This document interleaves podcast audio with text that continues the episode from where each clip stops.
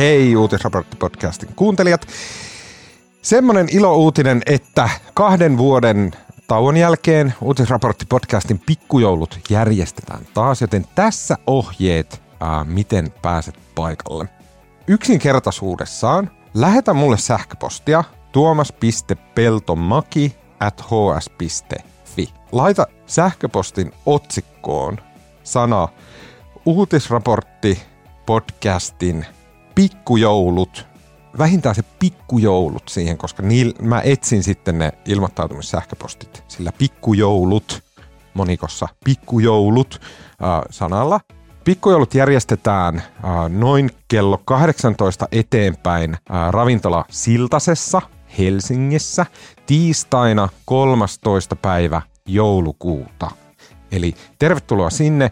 Me järjestetään sinne äh, ohjelmaa ja nauhoitetaan siellä podcastin joulujakso, kuten perinteisiin kuuluu. Aiempina vuosina on ollut tosi kivat pikkujoulut, tosi lämminhenkiset, semmoiset niin kuin juteltu kaikki keskenään, tosi kiinnostavaa, aivan mahtavia tilaisuuksia. Tulkaa ihmeessä. Mä en vielä ihan tarkkaan tiedä, että paljonko Siltasessa on toi tota, yleisömäärän ää, raja, mutta niin paljon otetaan kuin vaan mahtuu. Se, miten tämä homma rahoitetaan, on, että Siltanen on suostunut siihen, että siellä on, meillä on niin kuin juomakatto. Jos te jokainen otatte silleen pari drinksua omalla kustannuksellanne, niin sitten meille ei tuu, mulle, varsinkaan mulle ei tuu mitään laskua Siltasesta, joten lähde sillä mielellä, että vähän käytät omaa rahaa ja sillä me hoidetaan sille, että Tuomas Peltomäki ei joudu konkurssiin sen takia, että hän järjestää podcastille pikkujoulut.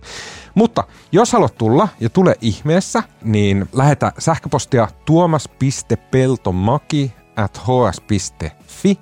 Laita otsikkoon pikkujoulut ja äh, toki oma nimesi, jotta saadaan nimi listalle ja sitten sen perusteella pääset sisään. Sanomattakin on selvää, että jos ilmoittaudut, niin se on sitten sitova ilmoittautuminen, koska on aivan hirveä hässäkkä ruveta äh, mitään jonotuslistoja ja muita järjestään.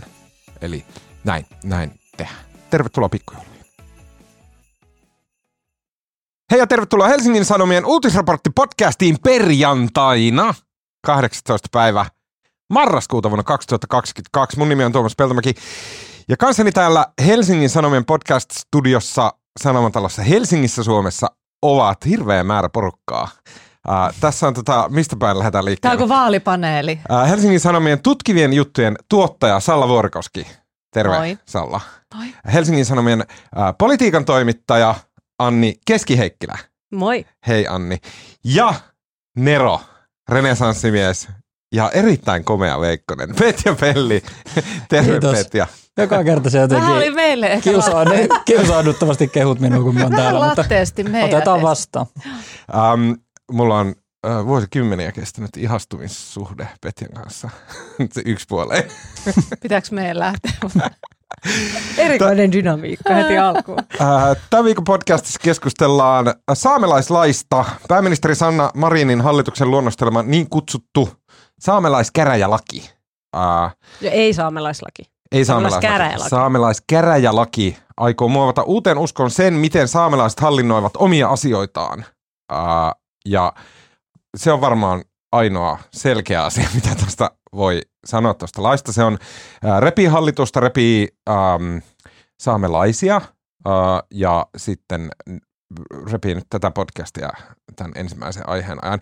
Sikavaikea aihe, jossa on tosi paljon kaikennäköisiä herkkyyksiä, mistä varmaan meistä kukaan ei ole saamelainen, niin ei varmaan pystytä niin kuin, kaikkea niitä edes tiedostamaan, mutta yritetään parhaamme. Onneksi Petja on hyvin perillä tästä aiheesta, verrattuna esimerkiksi itseeni. Ja myös puhutaan Helsingin Sanomien selvityksestä, jonka mukaan isoin osa koronapandemian aikaisista taiteen tukirahoista, ei isoin osa, vaan iso osa, on annettu taiteilijoille, joilla oli muutenkin erittäin kovat tulot. Kärjessä esimerkiksi Olavi Uusivirta, joka sai 25 000 euroa tukirahoja, vaikka hänen tulonsa esimerkiksi koronavuonna 2021 olivat yli 300 000 euroa. Onko se oikein vai onko se väärin? Keskustellaan siitä. Ja vielä puhutaan suuresti suomalaisten mieliä kuohuttaneesta niin sanotusta isänpäiväkorttikolumnista, ää, jonka kirjo- toimitti briljantti toimittaja Anu Silverberg, ää, joka tota, ää, mä rakastin sitä kolumnia sen takia, että se pisti meidät suomalaiset pohtimaan sitä, että keitä me ollaan ja mitä me ajatellaan asioista ja näin. Se oli upea, ää, tota, upea ää, teko. Ää, lopuksi vielä hyviä keskustelun aiheita pitkien epämukavien hiljaisuuksien varalle.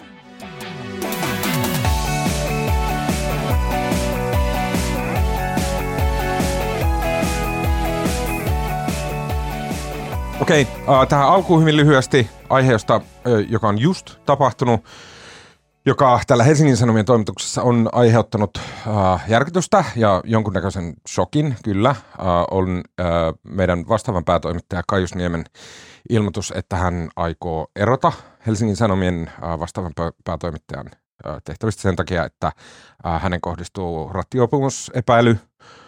Ähm, meillä on niin kuin Helsingin Sanomien työntekijänä, meillä on lojaliteettivelvoite äh, yhtiötä kohtaan, eli me ei ihan vapaasti pystytä kommentoimaan tämmöisiä asioita.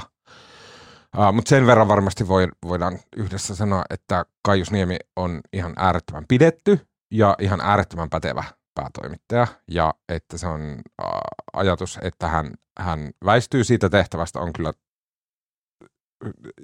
järkytys ja ja, ja ö, niin kuin erittäin, erittäin negatiivinen ja kielteinen asia toimitukselle. Näin mä sen muotoilisin. No me voisin ainakin sen, että kyllä meni vähän ilmat pihalle, kun toi ilmoitus tuli. Mehän saatiin se samaan aikaan kuin mitä suuri yleisökin, että se juttu, juttu oli jo julkaistu, kun me saatiin, saatiin siitä tieto, että, että on epäily törkeästä rattijuopumuksesta ja sitten siinä oli Kajuksen sitaatti, että en näe mahdollisuutta jatkaa tehtävässä ja Kajus on ollut vastaava päätoimittaja niin kuin suurimman osa siitä ajasta, kun meikin on ollut täällä. Ja sehän on ollut se aika, kun Hesari on tällaisesta printti, printtivetoisesta lehdestä niin kuin muuttunut tällaiseksi, tällaiseksi monikanavaiseksi mediaksi, mikä se nykyään on ja minkä takia esimerkiksi tämä podcastiikin Kyllä. tehdään. Että, että Kajus on ollut se, se veturi, veturi siinä muutoksessa, joka on varmaan aika, aika elintärkeä Hesarille. Että, joo, oli, oli kyllä aikamoinen, Joo. aikamoinen uutinen. Kyllä mä pidän Kaijuksesta aivan valtavasti.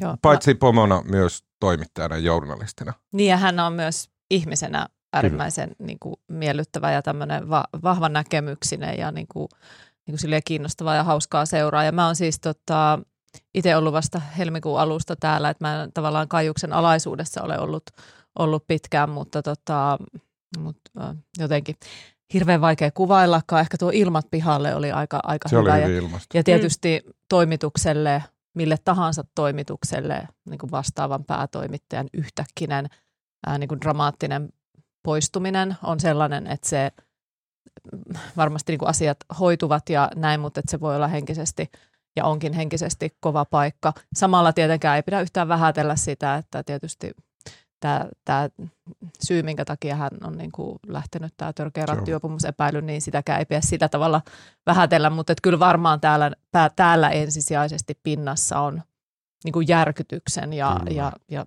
niin kuin surun Kyllä, tuntemukset. Ehkä siis mä ei tästä oikeastikaan tiedetä sen enempää kuin siinä Helsingin Sanomien uutisessa mm. on, mutta ehkä tässä on hyvä niin sanoa vähän, että mitä siinä oli, että, että se olisi niin kuin Sanomatalon parkkihallissa tapahtunut ja että ei olla, Kajus ei olisi ollut liikenteessä. Mm. Ja sillä, kellekään ei ole mitään vaaraa ollut mistään. Mutta, mutta epäily yhtä kaikki nimikkeellä törkeä rattijuopumus. Ja ehkä hyvä tuohon Tuomakseen lojaliteettipointti, että me ei ole nyt siis mitään semmoista, että tietäisimme jotain, ei, ei jotain mikä jo. muuttaisi tätä kuvaa, että, että niin tiedot on aika, aika yksinkertaiset juuri nämä, että autohallissa on, on aamulla tapahtunut ja, ja siinä on tilanteessa on sitten poliisit tullut paikalle. Ja niin, tänä, a, tänä aamuna siis, että on aivan tuore. Niin, ihan tuore, mm. tuore, tuore asia. Ja järkyttävää meille kaikille ja erittäin, eri, erittäin kyllä surullinen ja hirveä tapahtuma. Mutta se siitä. Saamelaisten asemasta Suomessa säädetään lailla ja tätä lakia ollaan nyt uudistamassa. Se lain, lain elinkaari menee sillä tavalla, että joskus muinoin eli kasarilla on ilmeisesti al- alun perin alettu puhua näitä uh, saamelaisten asemaa koskevia lakeja. Kasarilla joku näistä laista saatiin valmiiksi asti. Sitä päivitettiin vuonna 1995 ja nyt ollaan tekemässä jälleen uutta päivitystä. Tämä saamelaisten asemaa mm, koskeva laki, mikä Suomessa on, tämä uusin versio, joka on vuodelta 1995, niin se on saanut huomautuksia YK on, äh, tota, vähemmistöval... Eiku, Joo, se on no niin, etenkin, etenkin, se, etenkin se, mitä, mitä korkein hallinto-oikeus on tehnyt sen mukaan päätöksiä, niin on saanut huomautuksia YK on ihmisoikeuskomitealta ja sitten rotusyrjinnän vastaiselta Just. komitealta. Ja se, mitä se, mistä ne moitteet on tullut, on ollut se, että korkein hallinto-oikeus on hyväksynyt saamelaiskäräjien vaaliluetteloon ihmisiä, jotka saamelaiskäräjät itse on torjunut. Mm. Koska se lain määrittely on sen verran ehkä epämääräinen. Tällaisen lappalaiskriteerin perusteella, mistä voidaan kohta puhua lisää, niin korkein hallinto-oikeus on sinne, sinne ottanut, ottanut tuota ihmisiä. Ja, ja se, miksi YK ihmisoikeus komitea sitä huomauttaa on, että YK ihmisoikeusjulistuksessa alkuperä, sanotaan, että alkuperäiskansoilla pitää olla se, se itsemääräämisoikeus niin kuin itse määritellä se heidän poliittinen elimensä ja millainen se on ja miten se toimii. Mm. Ja nyt on tavallaan saamelaiskäräjät ei olisi näitä ihmisiä halunnut sinne vaaliluetteloon, mutta korkeus, korkein hallinto-oikeus niitä on sinne silti päästänyt. Tästä on syntynyt mm. nämä moitteet ja, ja tämä, tämä on ollut pääsyy, miksi tätä lakia nyt Kyllä. halutaan muuttaa.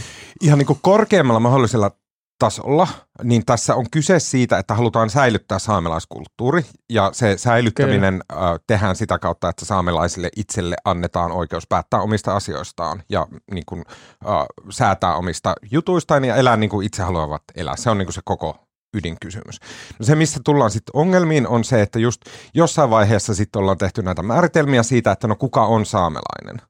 Ja se taas on ollut repivä kysymys varmaan osittain sen vuoksi, että siihen liittyy maankäyttöoikeuksia ja siihen liittyy niin se, että kuka saa tehdä mitä niillä saamelaisalueilla. Ja koska niillä alueilla elää saamelaisten lisäksi myös muita, niin, ää, ja ihmisiä, jotka on esimerkiksi niin kuin sukupolvien ajan asunut siellä ja näin, niin sitten sit nämä tavallaan on kärjestynyt nämä kiistat siitä, että kuka lasketaan siihen, koska sillä on paitsi se identiteettikysymys, myös materiaalisia ää, tota, seuraamuksia tällä asialla. Joo, joo, toi on se syy, miksi se on Lapissa niin herkkä ja repivä aihe, mutta toi on myöskin keskustelu, johon liittyy väärinkäsityksiä. Et esimerkiksi nyt tässäkin saamelaiskäräjälain uudistuksessa on niin esiintynyt puheenvuoroja, että nyt saamelaiset saisi jotenkin merkittävästi lisää valtaa päättää maankäytöstä, että tuleeko johonkin vaikka joku kaivos tai, tai tuulivoimapuisto, tai että saamelaisilla olisi jonkinlainen veto-oikeus suhteessa vaikka niihin kuntiin siellä, vaikka Enontekijä ja Inari ja kun sellaista ei tähän lakiin nimenomaan tule, että tämä nimenomaan keskittyy siihen, että millä perusteella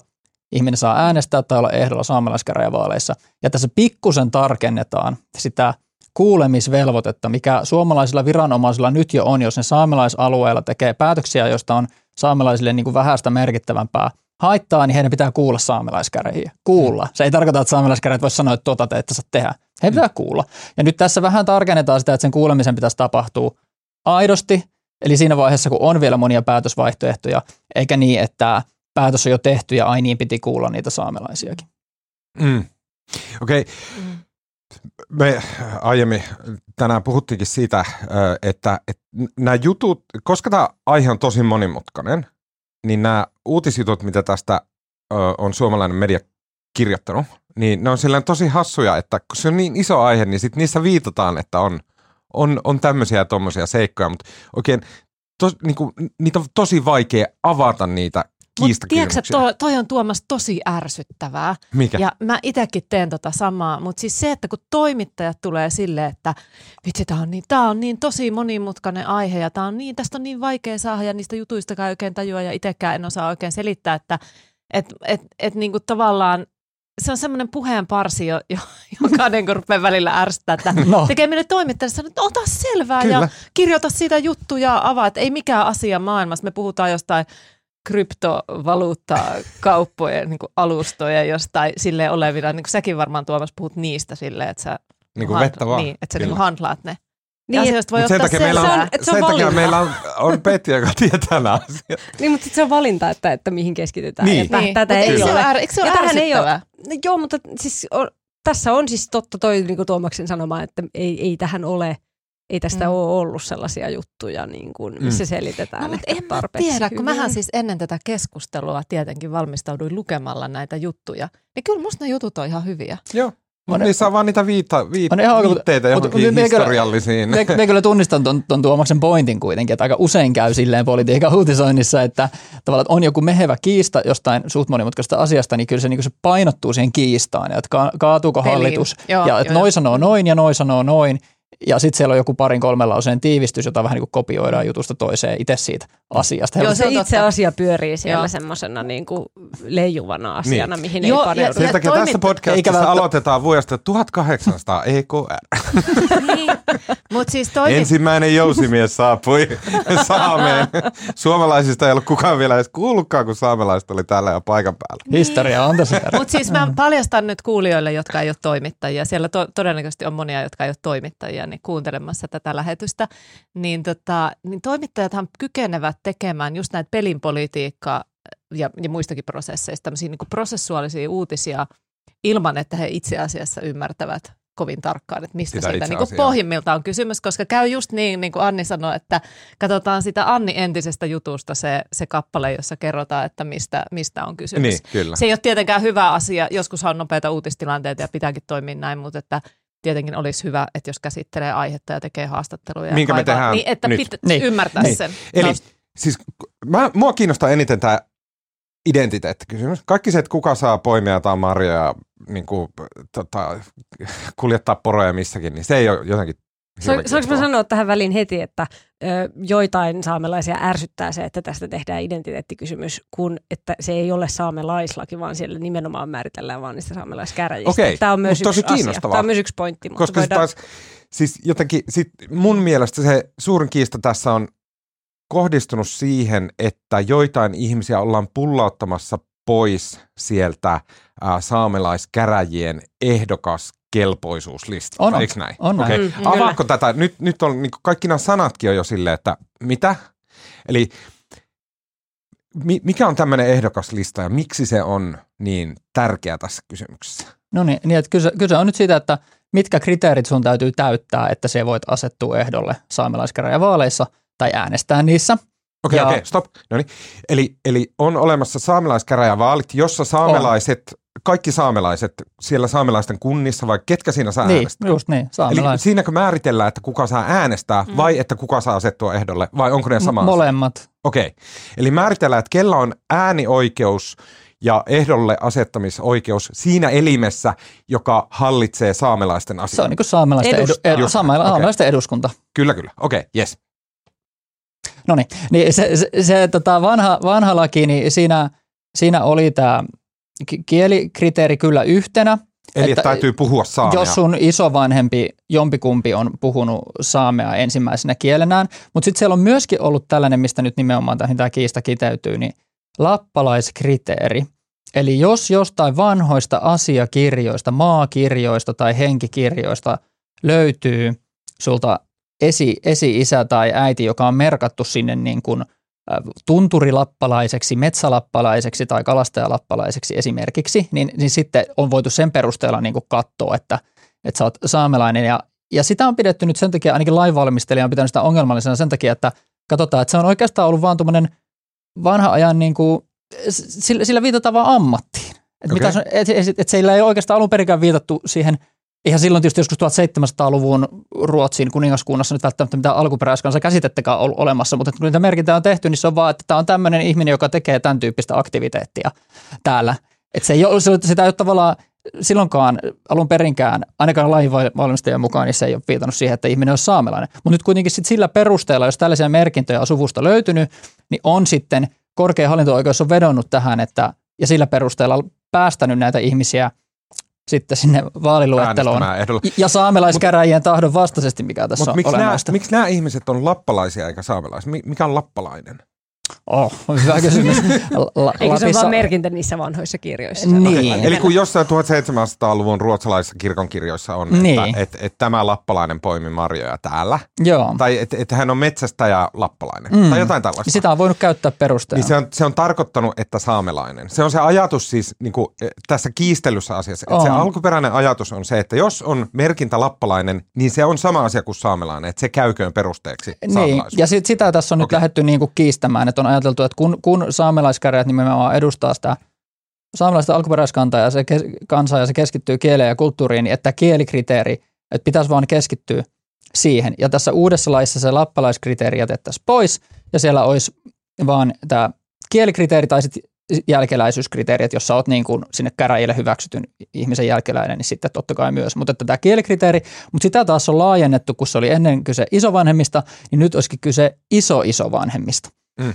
mikä kelpaisi myös, millä on sitä kautta merkitystä, että kun tuossa tota, toisen maailmansodan jälkeen ja aikaisemminkin, no joka tapauksessa 1900-luvun mittaan, niin Suomessa on tehty tällaisia suomalaistamistoimia saamelaisalueilla, mm. jotta ei kävisi niin, että jot, on joku suku, josta on tavallaan saamen, saamen kieli niin kuin Suomen valtion toimista juuret, juurittu pois. Ja sitten se Aa. suku ei sen takia pääsisi tähän, koska siellä isovanhemmillakaan ei ehkä enää ollut sitä saamen kieltä. Niin siksi on haluttu varmistaa otettu iso-isovanhemmat, jotta nämä suomalaistamistoimet ei olisi, ei olisi siihen vaikuttanut. Okay. Että tässä nämä ajankohdatkin on merkityksekkäitä.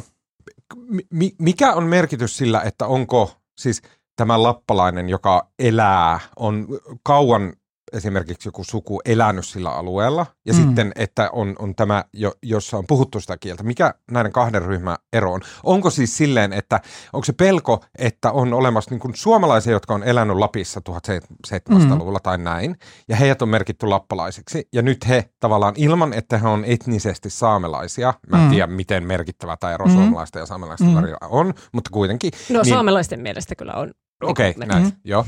Niin, niin, niin että pelko on, että tavallaan pitkään Lapissa eläneet suomalaiset on nyt saanut oikeuden saamelaisille kuuluviin. Se on se riita. Kyllä se on mun mielestä tässä asia, asia ytimessä. Okay. Me eilen siellä infossa, me olin siis tässä oikeusministeri Henrikssonin infossa ja kysyin häneltä just tämän, että hetkinen, että onko tässä nyt kyse siitä, että että saamelaiskäräjillä valtaosa edustajista, osa edustajista tai valta, iso osa saamelaisista niin pelkää, että saamelaiskäräjät pikkuhiljaa jotenkin – suomalaistuu. Mm. Ja Henriksson vastasi, että kyllä, että saamelaiskäräjien ja myöskin saamelaisnuorten pelko on tämä ja se pitää ottaa vakavasti.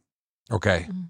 Mm. Että se tavallaan niin väli, väljentyy siinä pois se saamelaisuus sieltä. Joo. Niin, Joo. ja ne saamelaiskäräjät on kuitenkin valtaa ja sitten, että sinne haluaisi mm. sitä valtaa käyttämään jotkut niin kuin, ja nyt niin. keskusta on tässä sitten sanonut, että he puolustaa vähemmistön vähemmistöä, eli kun saamelaiskäräjilläkin on edustajia, jotka mm. vastustaa tätä, mutta sitten taas lain, lainsäätäjä tai ja pääministeri, ja pääministeripuolue tässä taas argumentoi, että no, että totta kai saamelaiskäräjilläkin on erimielisyyttä samalla tavalla kuin eduskunnassa, mutta että silti saamelaiskäräjien enemmistön kanta on se saamelaisten kanta – ja tässä niin kuin instituutiot keskustelee Suomen valtio ja saamelaiset, joita edustaa saamelaiskäräjät. Ja silloin se otetaan se saamelaiskäräjien kanta semmoisena kuin se on. Niin se, se hankaluushan sitten, kun pelkistetään asioita, niin tulee siitä, että kun se vaaliluettelo, sehän on sanottu, että se niin kuin kasataan alusta uudelleen, että ei ikään kuin, niin kuin fiksata nyt olemassa olevaa luetteloa, vaan se Kyllä. aloitetaan alusta se kasaaminen, niin sitten tietenkin kun kriteerit muuttuu, niin sitten sit se laajenee niiden iso, iso vanhem, vanhemmat kytkennän kautta, mm. mutta sitten sieltä toisaalta sitten tippuu joitain pois, jotka ei enää täytä, täytä mitään niistä kriteereistä. Että, mm. ja, siitähän ja, se, ja. Mm. Niin, ja, ja voi olla myös sellaisia ihmisiä, jotka niin kuin ikään kuin sen lappelaiskriteerin ö, takia tippuisivat, mutta heillä onkin se iso, iso vanhempi. Niin löytyy toinen niin kriteeri. Mutta tosiaan, ja sekin on, mitä tästä taustakeskustelua kävin, että, että niinkin tässä voi käydä joillekin ihmisille, että he on päässyt sen lappalaiskriteerin takia sinne listoille – mutta identifioituvat ihan aidosti vilpittömästi saamelaisiksi ja sitä, sitä ovatkin, mutta nyt eivät sitten pysty osoittamaan sitä, sitä kielikriteerin täyttymistä, koska se on tietysti vaikeasti osoitettava. Mm. Ja sen niin kuin lainvalmistelijakin tässä myöntää. Et, et, ilmeisesti pohjoisessa on vielä vähän vähemmän tätä tällaista kirjallista dokumentaatiota noilta ajoilta, että et on hyvin vaikea osoittaa, että oliko sun iso iso vanhemman ensimmäinen puhuttu kieli saami. Mm. Mm. Mihin se, mm. se olisi merkitty sitten, mutta merkittiinkö noita joskus silloin kirkonkirjoihin? Joo, voitu merkitä, että Suomi, vaikka se olisikin saame. Niin. niin. Se on vaikeasti osoitettava Mut asia. Ehkä, niin, ehkä se, tai mitä sä, jatka vain. No eikö, mä olin siirtymässä henkeä. siihen, mihin, mihin Petja viittasit tuossa, että mun, siis tämä kuulostaa sitten niinku jotenkin epämodernilta tämä ajatus, että se identifiointi ei tapahdu sun itsemäärittelyn kautta. Okei, mä niin kuin ymmärrän, samalla se kuulostaa ihan hullulta, että kuka tahansa pystyy sille, että no mä oon nyt Niin ehkä saamelainen. se ei tässä toimi ihan niinkään. Että Niin, olisi mutta se, tavallaan- tämän niin. hetken, e- tämän ajan eetoshan on, että ku, Joo. kukin ihminen itse määritelköön sen, mitä Mut se ei on. ole No, tämän tässä, henki. puhutaan, Mm. tässä puhutaan kyllä itsemäärittelystä, mutta ajatellaan, että se itsemäärittely tapahtuu niin kuin, että saamelaiskäräjät itse määrittelee. Niin se on Ja siellä olennaista, se on eri- tässä ytimessä. Se, niin, Okei, okay, että siellä okei. saamelaiskäräjien niin kuin, sisällä on erimielisyyttä, mutta ajatellaan, että se itsemäärittely toteutuu sen kautta, että mikä on saamelaiskäräjien Mm. mm. niin Ehkä helpompi, esim- niin ehkä helpompi Kyllä. esimerkki ymmärtää on se, että jos mietitään isompaa vähemmistöä Suomessa, Suomen ruotsalaisia, niin varmaan me kaikki niin kuin lähtökohtaisesti ajatellaan, että se ei ole niin kuin ilmoittautumiskysymys. Että, Ja kun et- et saamelaiset se- ei ole vähemmistö, vaan oma asiat. kansansa Mm. vielä. Et se on Niin, sille niin vielä eri asia. Mm. Mm. Kyllä. Mutta mä tiedän, mitä sä haet. Mä tiedän, Niin. mihin Mm, suuntaan sä meet, mm. koska sitten tietysti toi poliittinen keskustelu tavallaan käyttää sitä, että nekin, jotka ehkä konservatiivisesti tai miten sitä nyt määritelläänkään tavallaan vastustaa esimerkiksi sellaista itsemäärittelyä, että voi sukupuolen määritellä tai, tai jotain Mm. muita asioita itsessään, niin nyt sitten tässä asiassa saattaakin olla, että sellaiset Niin. henkilöt niin kuin ottaa sen ikään kuin työkaluksi ja sanoo, että niin, niin, niin, mutta eikö tämänkin asian voi itse määritellä, että, Kyllä. että sille, tämä, tämä poljento tuossa poliittisessa keskustelussa näkyy niin. aika vahvasti. Ja mun mielestä niin kuin siinä on, niin kuin, mun mielestä niin kuin saamelaisille kaikki valta itselleen, mä niin kuin, en pysty, niin kuin, ei ole siihen mitään. Mutta siinä on jotain tosi jännää siinä ajatuksessa, että, että jos sulla on joku ihminen, jonka vaikka koko suku on 200 vuotta mieltänyt itsensä saamelaiseksi, Mm. ja sitten, että et, et, et se on se heidän oma identiteettinsä. Ja sitten, että voiko tulla joku instanssi, joka sanoo, että se ei, että se on väärin, että sä et ole sitä. Niin kuin, voiko? Ilman, että aika pian ollaan jossain ihme kallon mittailussa ja tällaisessa. Niin, ja onko se... Onko No se toisaalta si- ei niin. tässä ole kallonmittelu, tässä on se kielikriteeri ja jälkeläisyyskriteeri, että- että ne on sitten Niin, ne. mutta nämä, nämä tanssii sen saman kysymyksen ympärillä. Siellä jossain ytimessä on se, että okei, että se e- itsemäärittely ei riitä. Se, että vaikka sun koko hela hoitosuku, kaikki 400 päätä 200 vuoden ajan on ajatellut, että me ollaan saamelaisia, kulkee ne nutut päällä ja, ja niin kuin on oman suvun joku virkkauskuvit. Mä en tiedä, mitä liittyy saamelaiskulttuuriin, niin ei mitään hajua.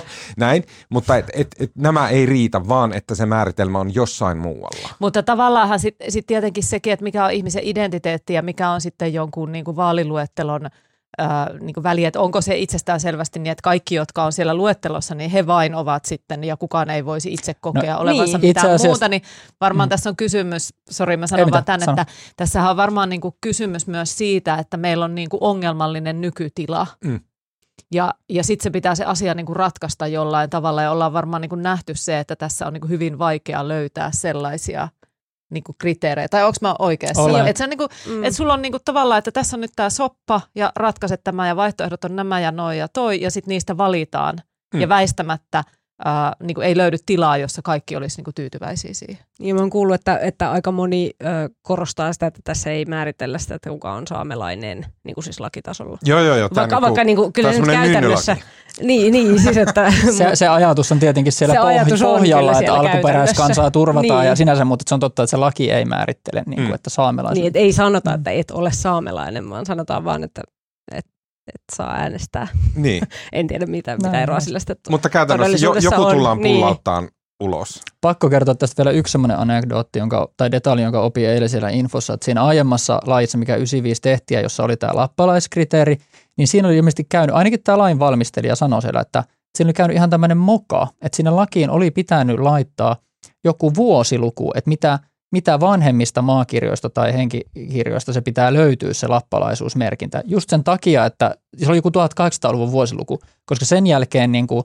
Lappi alkoi muuttaa paljon enemmän suomalaisväestöä. Ja se idea olisi ollut, että jos sitä vanhemmista löytyy, niin sitten se on todennäköisesti ollut kyse oikeastikin saamelaisista. Mutta se vuosiluku jonkun työtapaturman takia jäi sieltä pois. Ja sitä oli yritetty jälkeenpäin olla asetuksella sinne laittaa, mutta se ei ollut enää mahdollista. Ja nyt tavallaan, tämän- että tämäkin on tämmöinen ihan Hups. hups asia, jota tässä ollaan nyt koitettu korjata. jännittävää. Mutta nythän tämä menee eduskuntaan Niin, hallituksen Jos se erimielisenä. jää, jää erimieliseksi. Niin, niin. mutta ehkä on- menee läpi, jos oppositio äänestää sinne mukaan. Niin, perussuomalaiset on ollut ainakin semmoista nihkeätä suhtautumista, mutta koko, Mm. kokoomus voi olla tässä. Kokoomus Niin, ja onko sielläkin vaan muutama sitten, jotka on liputtanut sen puolesta? Että Mutta Puhutaan, tähän- puhutaan tuosta kohta. Mä haluan vielä yhden semmoisen yleiskysymyksen, että kun me puhutaan tästä, että et lappalaiset sitä, ja sitten me puhutaan, että keskusta vastustaa, ja sitten mm. kun puhutaan niin vähemmistön vähemmistöstä, niin onko siellä läsnä se ajatus, mitä kukaan ei sano, että, että no, tämä vähemmistön vähemmistö tai nämä lappalaiset tai nämä keskustan, äh, tota, äh, keskustan suojelemat ihmiset, niin ne on oikeasti suomalaisia. Ettei ne ole mitään saamelaisia. Onko se jossain se ajatus siellä piilotettu? Ajaako keskusta suomalaisten etua saamelaisten yli? En no, ehkä noin rohkeasti joku uhka. Voi noin ajatella. Joku voi, en ehkä uskalla noin rohkeasti puheen puolestaan, mutta niin kuin sanoin tuossa aikaisemminkin, että se suomalaistumisen pelkohan siinä, siinä on ollut niin kuin saamelaiskäräjillä ja, ja saamelaisnuorilla. Ja, ja sehän tässä on kanssa, että ei ole pelkästään keskusta, vaan muutkin niin kuin Lapin, muidenkin puolueiden kansanedustajat on ollut aika lailla tämä vastaa. Just sen takia, että täällä on niin jotenkin riitasa historia. Että ilmeisesti Lapissa kansanedustajalla olisi jonkinlainen poliittinen itsemurha niin kuin voimakkaasti mm. asettuu saamelaisia tukemaan, näin mä oon ymmärtänyt. Niin, esimerkiksi mm. perustuslakivaliokunnan puheenjohtaja, joka on demari. SDPn Johanna Ojalla-Niemellä, La- La- Lapin kansanedustaja, niin sanoi, että, että eipä ole ehkä aikaa perustuslakivaliokunnassa tätä käsitellä. Niin, että voi, voipi olla, että ei ehditä käsitellä.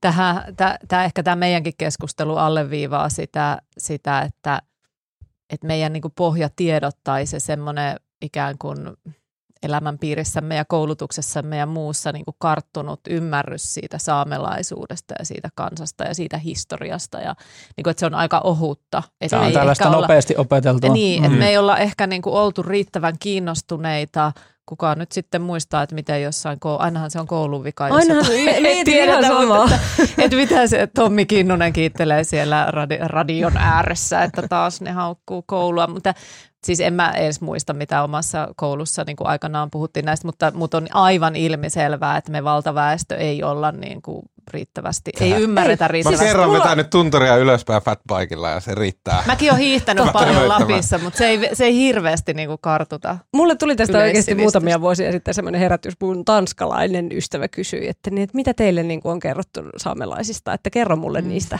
niin kuin, että mit, mitä mä tiedän sa- saamelaisista. En mä tiennyt mitään. Niin. Mä olin ihan järkyttynyt, että, että ei, niin kuin, e, ei, ei, mielestäni olin koulussakin ihan hereillä ja siellä ei ainakaan siihen aikaan ollut. kerrottu. Sä oot varmasti ollut niin kuin terä, ter, Koska luokan terävin. Mone, monestihan se on niin, että, että oikeasti nämä asiat on aina kerrottu koulussa, mutta kukaan niin, ei vaan muista niin se on. Mutta Tommi, Tommi on ihan oikeassa. Niin, niin on. Ähm, Sitten vielä kysymys, joka liittyy näihin, on ne resurssit, jotka jollain tavalla liittyy tähän kysymykseen. Onko sä Petja ollenkaan kartalla siitä tai, tai toki muutkin, että liittyykö tähän, että siellä on jälleen sellainen asia, mitä ei sanota, koska se on vaikea osoittaa, mutta että onko siellä joku, että siellä on joku valtava kaivosyhtiö tässä nyt oottelee, että et, et pääseekö se louhimaan saamelaisten pellot tota, kivimereksi tai jotain tällaista. Että onko siinä tämmöisiä intressejä? Mauri Pekkarinen haluaa avata sinne 70 Saamelaisten pellot oli jännä käsite. porolaitumet vaikka. Okei, okay, joo, tai, porolaitumet. Tota, siis mielikuvien tasolla näitä pelkoja, siksi siellä Lapissa herkkä, herkkä asia on, mutta et käytännössähän tässä just lainsäätäjä on ollut tarkka siinä, että tässä olisi nyt vaan kyse näistä saamelaiskäräjistä ja hyvin vähän siitä pää, päätäntävallasta. Ja niin kuin tuossa aiemmin just sanoin, että viranomaisten pitää konsultoida, kuulla saamelaiskäräjiä, mutta saamelaiskäräjät ei voi vasta edeskään niin kuin sanoa, että tätä, tätä kaivosta ei rakenneta. Mutta en mä tiedä, kyllä to, musta tuntuu, että toi on nimeään vahvempi argumentti, että jos saamelaiskäräjät sanoo, että tämä kaivos, mitä nyt havitellaan, niin mm. sitten ne laittaa jonkun statementin, että tämä on ihan järkyttävä mm. väkivaltainen viharikos saamelaisia mm. ja saamelaiskulttuuria vastaan, niin kyllä se on niin voimakas ase, että kyllä sillä pystyy estämään ja kyllä tässä niin Inarin ja Enontekijän, mä katsoin nyt lausuntoja, niin Inarin ja Enontekijän kuntien lausunnot oli sellaisia, että ne vastusti just näillä perusteilla, että he pelkäs, mm. että miten heidän oma päätäntävalta tässä vaikka lainsäätäjä samalla rauhoittelee, että ei, ei tässä mitään veto-oikeutta tule saamelaisille. Niin, mutta mun mielestä mitä enemmän on veto-oikeuksia kaiken näköisiin kaivo, kaivoshommiin, niin sen parempi. No, no. Selvä. Mutta tässä on, selvä.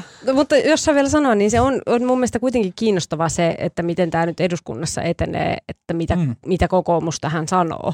Koska siis tämä on ollut monen hallituksen pöydällä tämä saamelaiskäräjälain mm. uudistaminen. Ja kokoomus suosituimpana puolueena, mahdollisena tulevana pääministeripuolueena, joutuisi ottamaan tähän kantaa sitten seuraavalla hallituskaudella. Että jos he eivät niin kuin eduskunnassa tätä, jos tämä ylipäätään etenisi valiokunnista äänestykseen asti, niin jos kokoomus ei tätä niin kuin kannata, niin sitten se on heidän edessään. Joo, ja siis kuuntelin kilpailevaa ohjelmaa, tuota politiikkaradiota, jossa kollega toimittajat eri medioista pohti just tätä samaa asiaa, ja siellä oli ehkä itse asiassa Iltalehden Jari Hanskalla oli sellainen, sellainen monimutkainen, tai ei se edes ollut hirveän monimutkainen, mutta ajatus siitä, että, että kokoomuslaiset vois jättää, niin kuin, että äänestää tyhjää. Että se mm-hmm. voisi olla niin kuin joku tie siihen, että tämä sitten menisi menisi läpi, mutta ehkä yleinen, mm. yleinen ajatus sielläkin oli mm. vähän kriittinen sen, sen suhteen, että mahtaisiko, mahtaisiko noin käydä. Mutta se, mitä mä oon niinku itse miettinyt, öö, niin tämä oikeasti nyt mennään ihan niin kuin Game of Thrones niin kuin osastolle. Mutta, mutta et, kun meillähän on ilmassa tämä sinipuna ajatus, että, että olisiko, se, olisiko se nyt se hallitusvaihtoehto, jota ikään kuin ajetaan, että demarit ja kokoomus. Ja mehän tiedetään, että Sanna Marinille tämä saamelaiskäräjälakiasia on tärkeä, toisin kuin Kyllä. ehkä monet muut asiat, joista hän on pysyttäytynyt sivussa kiistakapuloista. Niin voisiko olla nyt sillä tavalla, että jos kokoomus tulisikin tässä niin kuin vähän vastaan, että tukisi sitä vaikka sitten tällä tyhjä äänestämisellä tätä, että rakentaisiko se Ai sellaista... Niin kuin, pohjaa. Niin, rakentaisiko se sellaista pohjaa? Mm. Siis keksin tämän päästäni äsken, että varmaan aina niin kuin ihan skeidaa, mutta... Mutta joka tapauksessa, olla? niin, niin ne jo, niin kuin, jo, niiden on pakko ajatella tätä asiaa nyt. Hetken aikaa mun mielestä kokoomus pystyy vielä olla sillä tavalla, että ne, ei, ne ei sano niin kuin juuta eikä jaata, niin kuin ne ei ole nyt sanonut. Mutta kyllä ne kohta joutuu, niin kuin, niin. joutuu jotain, jotain mieltä olemaan tästä. Mm. Ja tätä on siis tosiaan tahkottu se kymmenen vuotta niin, kolme onko, hallituskauden ajan niin, yritetty ja sit, uudistaa saamelaiskäräjälakia. Mm. Ehkä mä heti oppunoin itse, toisaalta kokoomus on kallupjohtaja, että emme tiedä tarvitsi niitä nyt sitten hirveästi mielistellä sinne demareiden suuntaan, mutta ehkä vähän. Mm. Mitä te olette mieltä siitä ajatuksesta, että tämä asia, koska se on repivää ja vaikea, niin se tahallaan jätettiin tälle, että sitä ei saada tehtyä valmiiksi? No se on tätä, tätä tota keskustan, keskustan rimpuilua ja Tämä tulee pahenemaan tästä, että nyt tietysti nämä, että mitkä loput lakiesitykset viedään ja mitä ei viedä eduskuntaan, niin se on niin yksi vaihe, mutta me olemme nähneet tällä vaalikaudella, että hallituksen eteen saattaa tupsahtaa yllättäen kaikenlaisia asioita hoidettavia, että kyllä mä pahoin pelkää, että tulee varmaan aika hurlum heitä. Ja siis kaikkihan sen tietää, keskustalla on tosi vaikea kannatustilanne, niitä, niitä uhkaa niin kuin aivan katastrofaalinen vaalitappio.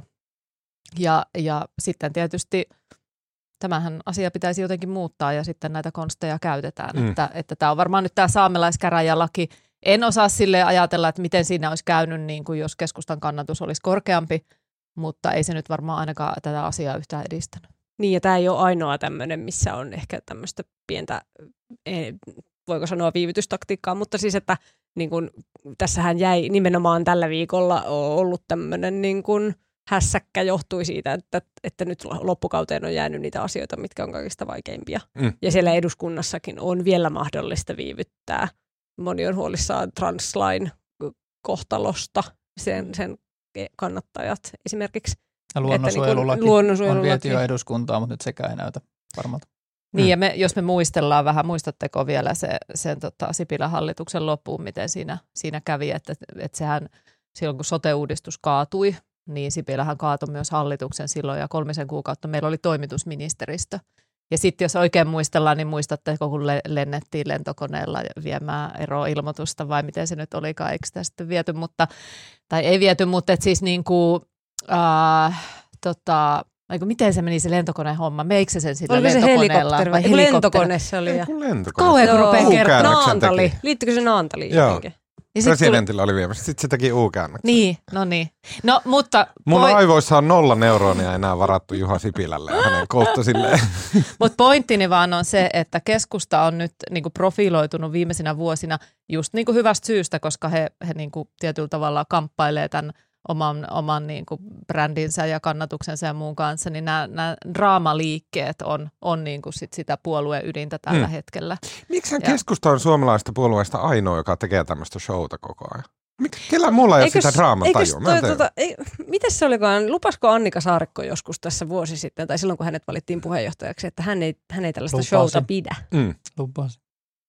Mutta miksi se on just keskusta? Nyt se on- nyt se on Vuodesta jälleen. toiseen, niin kuin vaalikaudesta toiseen, niin sillä on kaiken maailman tämmöisiä sirkuskolttosia. No, siis mä sanoin just, kato tämä kannatus, kannatustaso. Niin, mutta jopa oli- silloin Sipilä aikaan 25 pinnaa, niin pelkkää semmoista Mutta sirkusta. sitä ennenhän kans Aa. julistettiin keskustan kuolemaa. Sitä on julistettu monta kertaa. Mm. Onko niin, että keskusta tarvitsee sitä pelaamista vielä enemmän kuin muut? Mutta mut se, se on tietysti hankala, että se ei näytä nyt oikein tuottavan tulosta tällä hetkellä. Että nää, nää, ja sitten sit mä oon hirveän skeptinen suhte, sen suhteen, että joku saamelaiskäräjälaki jaksaisi niin kuin liikuttaa suurta kansaa, edes niin kuin keskustalaisia, kun omillehan tässä tietenkin yritetään niin kuin tavallaan seivata se oma kannattajaryhmä, että ne ei niin kuin lipee eri puolueisiin. Ni, niin onko näillä niin kuin sellaista, sellaista No, vaikuttavuutta? Lapissa keskustan kannatus on jotain 30 prosenttia viime Niin. vaaleissa. Että siellä Ja Lapin kyllä, keskustalaiset on aivan Joo. hulluja kaikki. Siis, tota, No. Ne äänestää Paavo Väyrysen kerta toisensa jälkeen eduskuntaa. Mä, siis mä puhuin tästä tuon tu, tällaisia meidän näitä kannatusmittauksia tekevän ö, tutkimuspäällikön Sakari Nurmelan kanssa Kantar-publikista, niin se pointtasi hyvin, että tässä kohtaa ennen vaaleja on se aika, kun puolueet ö, yr, nimenomaan yrittää niin kuin varmistaa sitä omaa kannattajakuntaansa. Mm. Ja sitten vähän myöhemmin tämän jälkeen niin ruvetaan var, niin kuin varmistamaan niitä ehkä vaikka keskustalaisia. Ja sitten vasta ihan lopussa niitä liikkuvia äänestäjiä. Ja toi oli hyvä, mä Niin. niin. Mm. Niin, niin, että nyt on niin kuin se aika, kun täytyy pi- pitää huolta siitä, että ennenkin keskustaa äänestäneet Mm. äänestää keskustaa. Nyt niin kuin performoidaan omille. Niin. Okei, um, mennään seuraavaan aiheeseen, joka liittyy koronapandemiaan. Mä pahoittelen, mun tuo uh, Kaijuksen tilanne sai jotenkin niin ajatukset sekaisin, että valmistautuminen on aika heikkoa ja ajatukset ei pysy kasassa. Joten oli semmoinen asia kuin koronapandemia. Ja sitten se kuritti varsinkin tota, sen seurauksena ää, muutama pari vuotta sitten. Niin esimerkiksi ravintolat pistettiin säppiin, koska pelättiin, että ää, jos ihmiset menee ravintoloihin jytäämään ja joraamaan, niin siellä se ää, pandemia sitten ja se siis Suomessa epidemia ää, pahenee. Ja sen seurauksena sitten tietenkin isolla osalla esimerkiksi esiintyvistä taiteilijoista lopputyöt, koska ravintolat pistettiin kiinni ja yleisötapahtumat peruutettiin, niin ää, sitten muusikoilta ja tämän tällaisilta ää, esiintyjiltä ää, loppu rahat. Se, miten valtio sitten tuli tässä vastaan pitkällisen riitelyn jälkeen, jotenkin ää, taidealoja pidettiin koko ajan semmoisena niin ihme erityistapauksena. Et se, se jotenkin oli koko ajan jostain käsittämättömästä syystä niin tosi kiistanalaista. Et jotenkin siinä oli mukana semmoista, että no onko se nyt mitään oikeaa työtä. Ja näin tämmöisiä ajatuksia siellä niin kuin ehkä ääneen lausumattomana oli. Ainakin, ainakin mulle jäi semmoinen muistokuva siitä keskustelusta.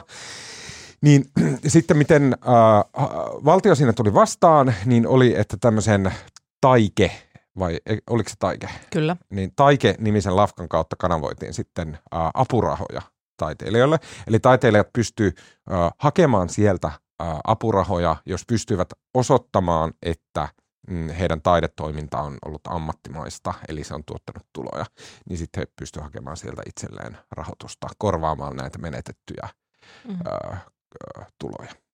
Ja nyt Salla, sä äh, olet yhdessä toimittaja Jussi, äh, Lehmos, tai toimittaja Jussi Lehmosvesi teki aivan todella mainion jutun, äh, ja sä olit siinä äh, tuottajana mukana.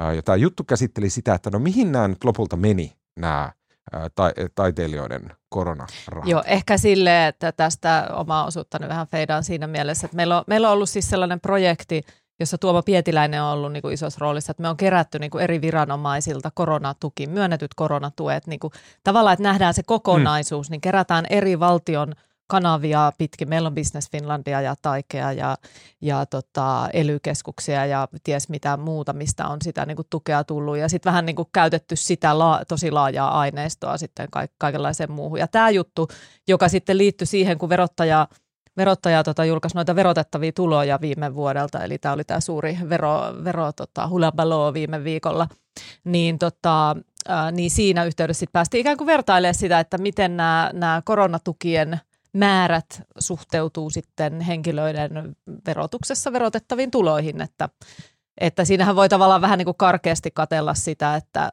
että näyttävätkö ne menneen oikeisiin osoitteisiin. Ja tavallaan sitten Tuomo koosti tätä, tätä tai, taikeosuutta ja, ja Jussi, Jussi tota, oli siinä sitten jutun tekijänä mukana, niin, niin tämä oli niinku ikään kuin yksi polku. Että tähän herätti tämä juttu, jossa siis kerrottiin, että on tällaisia taiteilijoita, jotka on tienannut mm, todella siis suomalaisten keskiansioihin nähden niin kuin hyvin huomattavia, siis todella, huomattavia vuosituloja. Kyllä. Jos, ja, jos mä siteraan. Joo, siteraan. Um, tota, uh, uh, uh. Mm.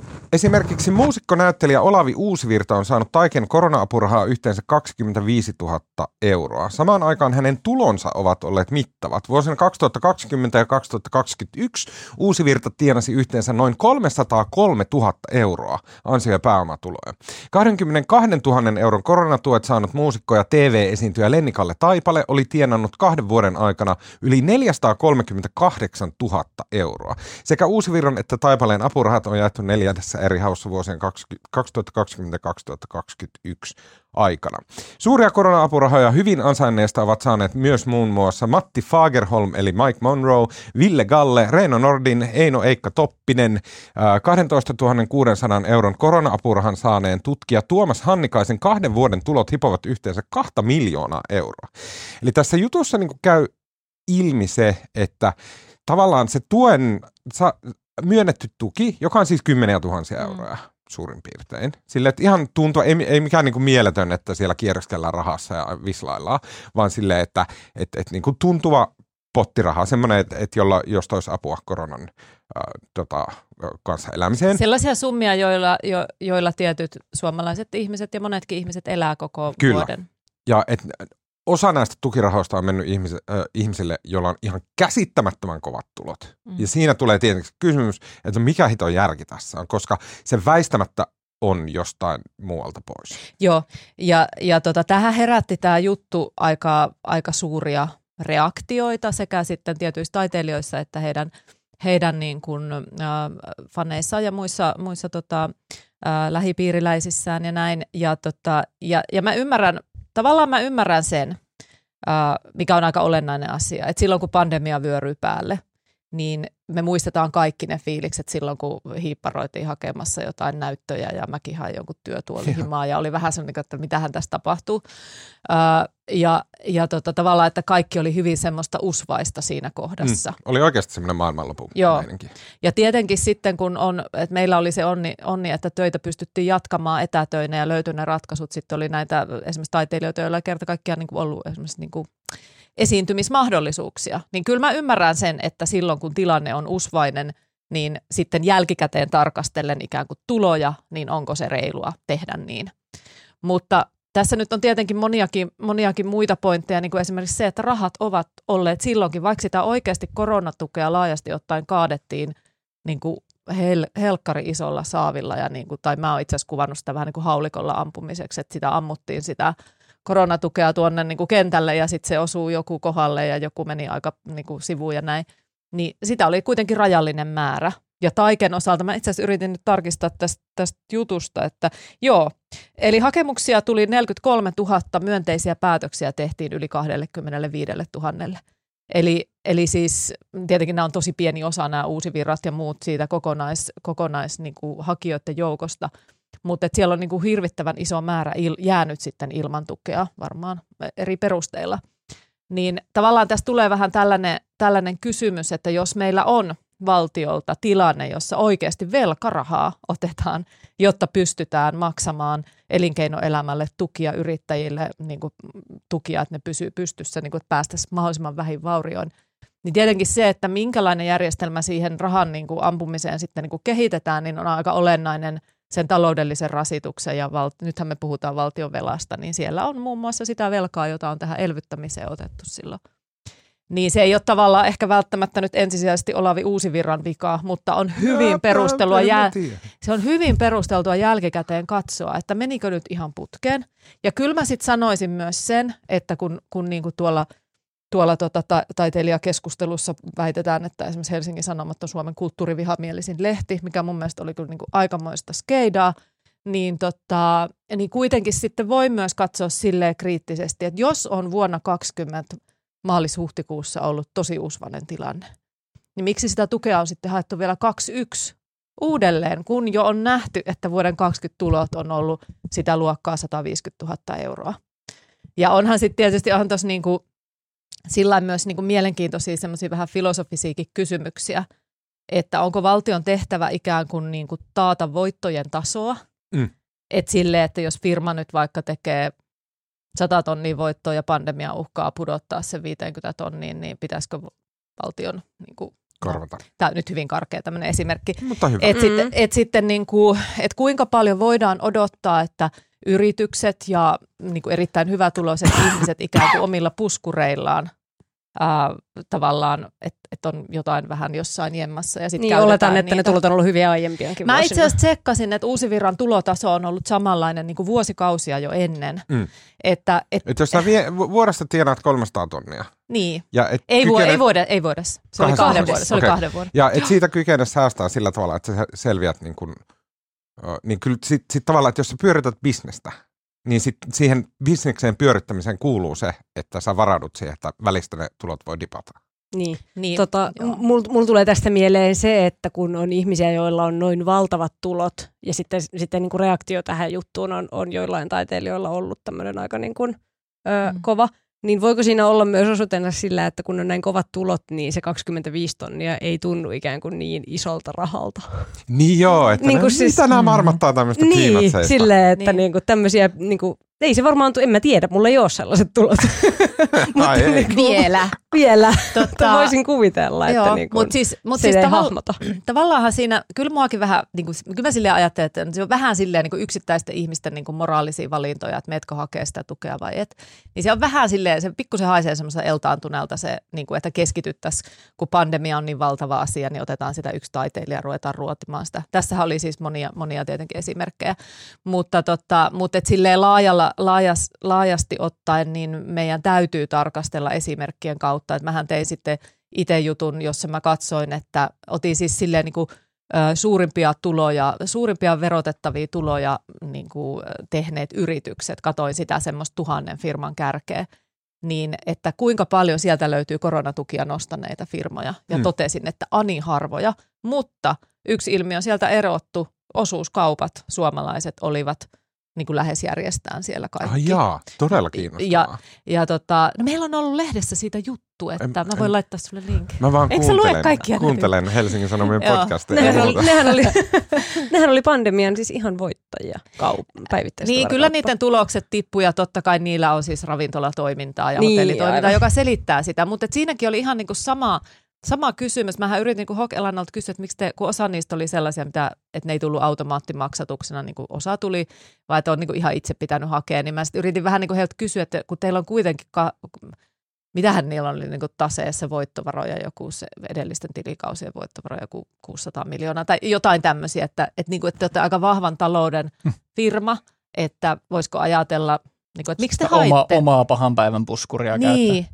Niin ei se sitten vaan, niin kuin, että kun se ravintolatoiminta dykkäsi niin paljon ja näin, et, et, et, mutta että nämä on niin kuin, tietenkin yritykset ja yksittäiset henkilöt ja näin varmaan ensisijaisesti ajattelee just sitä omaa talouttaan ja, ja sillä mutta sitten valtion tasolla ja tämän julkisen keskustelun ja sitten, että kun joskus voi tulla joku toinenkin pandemia, niin meidän täytyy niin kuin ehkä osata arvioida näitä jälkikäteen, että miltä osin meni puihin ja voisiko seuraavassa sitten ajatella vähän eri tavalla. Ta- taite- niin. taiteilijoiden ja kulttuuri alan ihmisten kannalta mä niin kuin sinänsä periaatteellisesti ymmärrän sitä, että jos valtio ihan niin kuin absoluuttisesti kieltää sun elinkeinon mm. niin kuin kaikin tavoin, että sä et vaan pysty sitä harjoittamaan. Mm. Että silloin voi tulla se tunne, että okei, ehkä mä ansaitsisin tästä jotain korvausta, mutta Kyllä. Mutta, mutta ehkä ei nyt kuitenkaan sit ansaitse saada niin kuin niitä kaikkia teoreettisia potentiaalisia niin. tuloja, mitä olisi Niin ja kaikkihan saanut. eivät saaneet, nehän sai siis suuri osa kai niistä taikentuista oli semmoisia muutama tuhat euroa, että eihän, eihän sillä niin kuin sitten niin kuin tämmöiset niin kuin rivi, rivitaiteilijat tai muut alan toimijat, niin eihän ne niin kuin sillä tietenkään elänyt sillä rahalla, mutta se oli varmaan semmoinen hyvä Kyllä lisä. Kyllä tonnillakin ryyppää aika monta. Niin.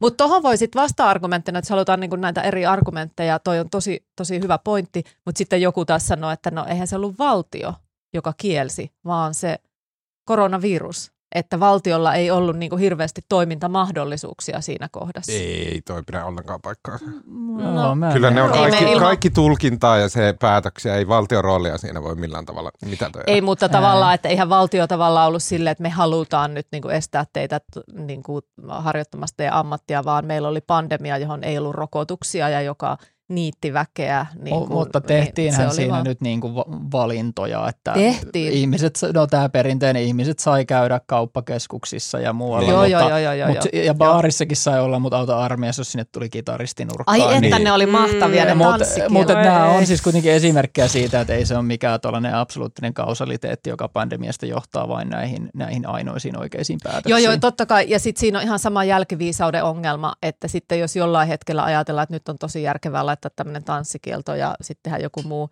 niin sitten se saattaa kuukauden päästä näyttää, että olipa muuten aivan älyttömän tyhmä. Kyllähän se näkyy, ratkaisu. että taiteilijoilla ei ole mitään yhdistynyttä edunvalvontaa. Mm. Silloinhan koronapandemian alussa ne, ne sai, sai kasaan tämmöisen jonkun, tai, tai, tai niin kuin tapahtuma-ala Niin. niin kuin jotenkin y- yritti ja, muotoutua. Joo, ja Taikeahan, Taikeahan sit, kun se, siinä jutussa oli aika, aika kiinnostavaa se, että Taiken johtaja, niin kun, en muista nyt hänen nimensä, mutta, mutta niin kuin, niin kuin kritisoi näitä taiteilijoita, että miksi nostitte tukia, niin sitten tavallaan, että Taike itse halusi sen tukijärjestelmän alun perin tämän kaltaiseksi, joka vähän niin kuin johti tähän tilanteeseen. Mutta siihen oli taas sitten tietenkin taas ne selittävät tekijät oli sellaista, esimerkiksi se en mene tarkemmin siihen Business Finlandin järjestelmään, joka oli ehkä mm, niin kuin huonoimmasta päästä se alkuvaihe, miten sitä tukea jaettiin, niin, niin tota, hirveä kiire. Ja ei ole valmiina oikein kunnollisia instrumentteja, niin sitten käytetään niitä, mitä on. Ja sitten lopputulema on se, että joku liikkeenjohdon konsultit saa ihan hirveästi koronatukea. Aa, niin kuin, kaikki tämä vaan herättää sen ajatuksen, että hämmä, hämmentävän vähän valmistaudutaan missään mihinkään. Kaikki on Joo, ja tää, kun jotain tulee aivan puskista, niin on sillä, meillä on mitenkään. joo, ja varauduttu itse asiassa mä Ja ajattelin, seuraava to- kriisi on erilainen. Niin. Niin, niin no sekin on Niin. totta. Mä itse asiassa ajattelin, että mä, mäpä selvitän vielä tuohon yhteen, yhteen juttuun, jota on kirjoittamassa, että milloin Suomessa ruvettiin valmistelemaan yritysten tukemista? Mm. Muistatko sä? Siis niin kuin tässä korona. Niin, että milloin, että jos meillä on ta- joulukuussa 19 tuli ekat tiedot, eikö niin, Joo. ulkomailta. Mm. En Milloin mä muista. Mä oon ollut ruvettiin onnellisesti kirjoittamassa gradua tai jotain. Ei kun ei, ei. En mä Mä muista, oon ollut jossain yritys- aivan pihalla. Se on ihan kuin se olisi jotain 70 se on ihan siis jotain muinaishistoriaa. Joo, Ei tosi kiinnostavaa. Joo.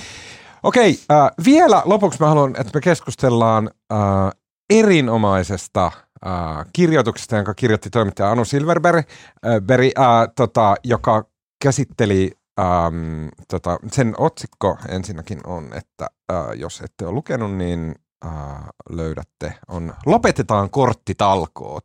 Moni lapsi kokee surua ja ulkopuolisuuden tunnetta, koska aikuiset eivät tahdo luopua mukavasta isänpäiväperinteestä.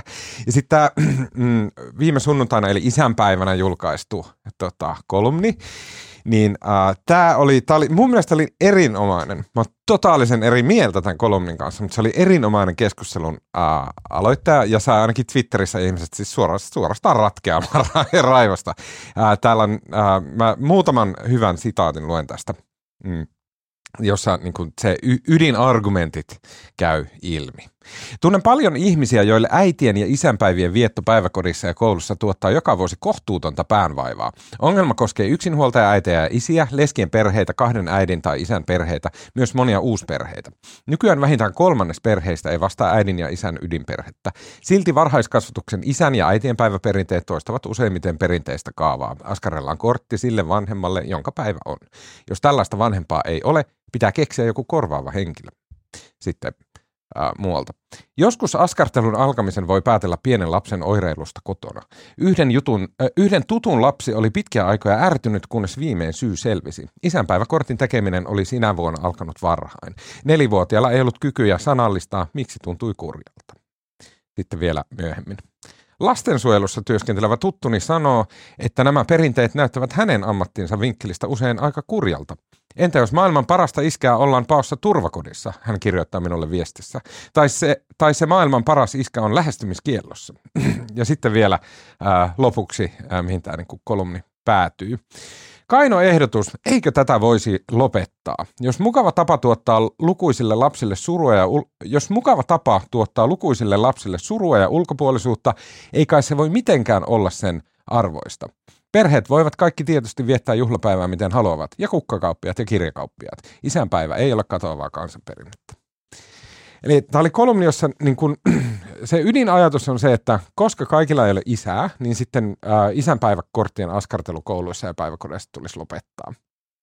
Ja tota, mun mielestä keskustelu ja asian esittely ja sitten niin kun, sen faktan esiin tuominen, että perheet on monen näköisiä ja, ja että on, niin kun, on eri kombinaatioita aikuisia, vanhempia ja, ja lapsia, niin se oli ää, tosi hyvä ja värikäs ja, ja tota, niin kuin elämänmakuinen.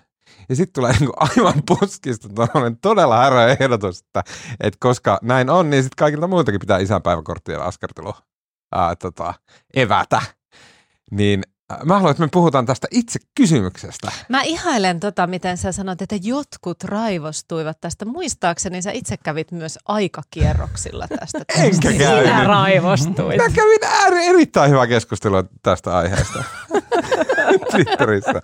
Jännä seurata vierestä, kun siis me on lapsena ollut perhepäivähoidossa enkä päiväkodissa enkä ikinä ohjatusti tehnyt yhtään isänpäiväkorttia ainakaan muistaakseni. Ja sitten mulla ei nyt ole lapsia, niin aivan semmoinen, että tuntuu, että ei kosketa millään tavalla eikä, eikä liikuta niin kuin millään tavalla, mutta me yritän nyt eläytyä Joo, tota, niin. mä, oon ollut, vi- mä oon ollut kaksi viikkoa päiväkodissa töissä, niin ehkä mä tota, mulla on vähän sama lähtötilanne. Mutta mun mielestä toikin siis... on tärkeää, koska siis tässä kolumnissa esitetään se idea, että et, et, ei tehdä näissä yhteisissä instituutioissa mm. näitä kortteja, vaan että jokainen askareltakoon omassa perheessä mitä haluaa. Ja mun mm. mielestä se on tyhmä idea, se on väärä idea, koska se, meidän täytyy, vaikka meillä ei olisi lapsia, vaikka me ei oltaisi päiväkodissa töissä, vaikka, vaikka me ei itse oltaisi käyty päiväkodissa, niin meidän täytyy suomalaisina jotenkin keskustella ja päästä jonkunnäköiseen yhteisymmärrykseen nimenomaan siitä, että mitä me tehdään yhteisesti. Että minkälainen maa Joo. me ollaan ja minkä, minkälaista porukkaa ja mitkä täällä on ne Ja kyllä se niin kuin, on se sille ihan relevantti keskustelu, että totta kai se on eri asia, että – pannaanko lapset kodeissaan tekemään jotain kortteja vai että tehdäänkö sitä yhteisesti ohjatusti koulussa tai sitten päiväkodissa. Että onhan se sellainen tietynlainen pakko sitten. Pitääkö siinä vaan punnita niin kuin hyvät ja huonot puolet? Paljon siitä tulee iloa tosi monille ja sitten joillekin tulee paha. No mä, mä, mä it, äh, haluatko sanoa? No mulla on niin tyhmä, että mä sanon eka, niin sitten sä, voit sä voit sanoa viisi. Äiti, mä nostaa tasolla niin, tavallaan. Joo, okay. no, Tämä oli aika basic. Mä, mä, mietin, mä mietin sitä, että, niin kun, että kuitenkin sitä semmoista perheen ja niin kuin päiväkodin yhteyttä täytyy niin kuin käsitellä päiväkodeissa. Mm. Ja sitten se, että lasten kanssa niin kuin puhutaan asioista.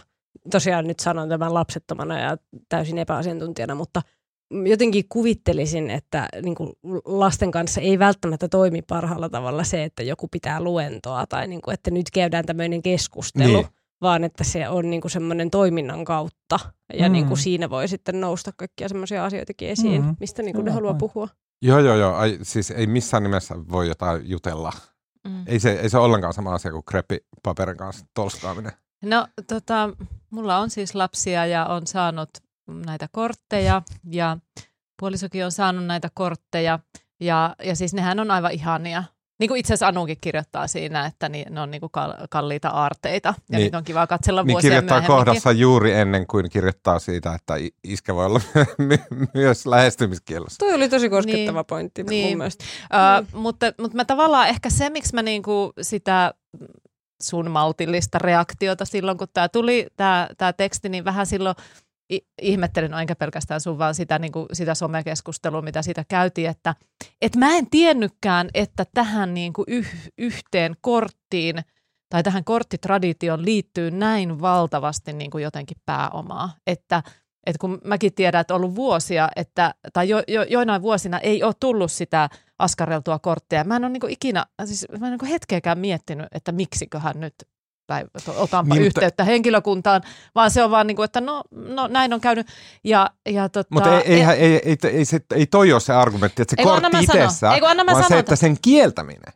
Äh, Joo, se on se, mikä herätti raivon, ei se itse kortti. Niin, niin, mutta siis tavallaan se pointti, mitä mä sanon, on se, että jos lapsille, lapsille päiväkodissa – Mulla ei, ole niin mitään, mulla ei ole kovin vahvaa nyt kantaa tähän itse, että pitäisikö kieltää vai eikö pitäisi kieltää, mutta mun pointtini on se, että meillä on vähän semmoinen taipumus niin kuin heijastella niihin omiin, omiin lapsuuden asioihin ja perheeseen ja kouluun ja päiväkotiin ja miten siellä oli ja oliko mustikka- ja mansikkaryhmät ja miten ihanaa se oli.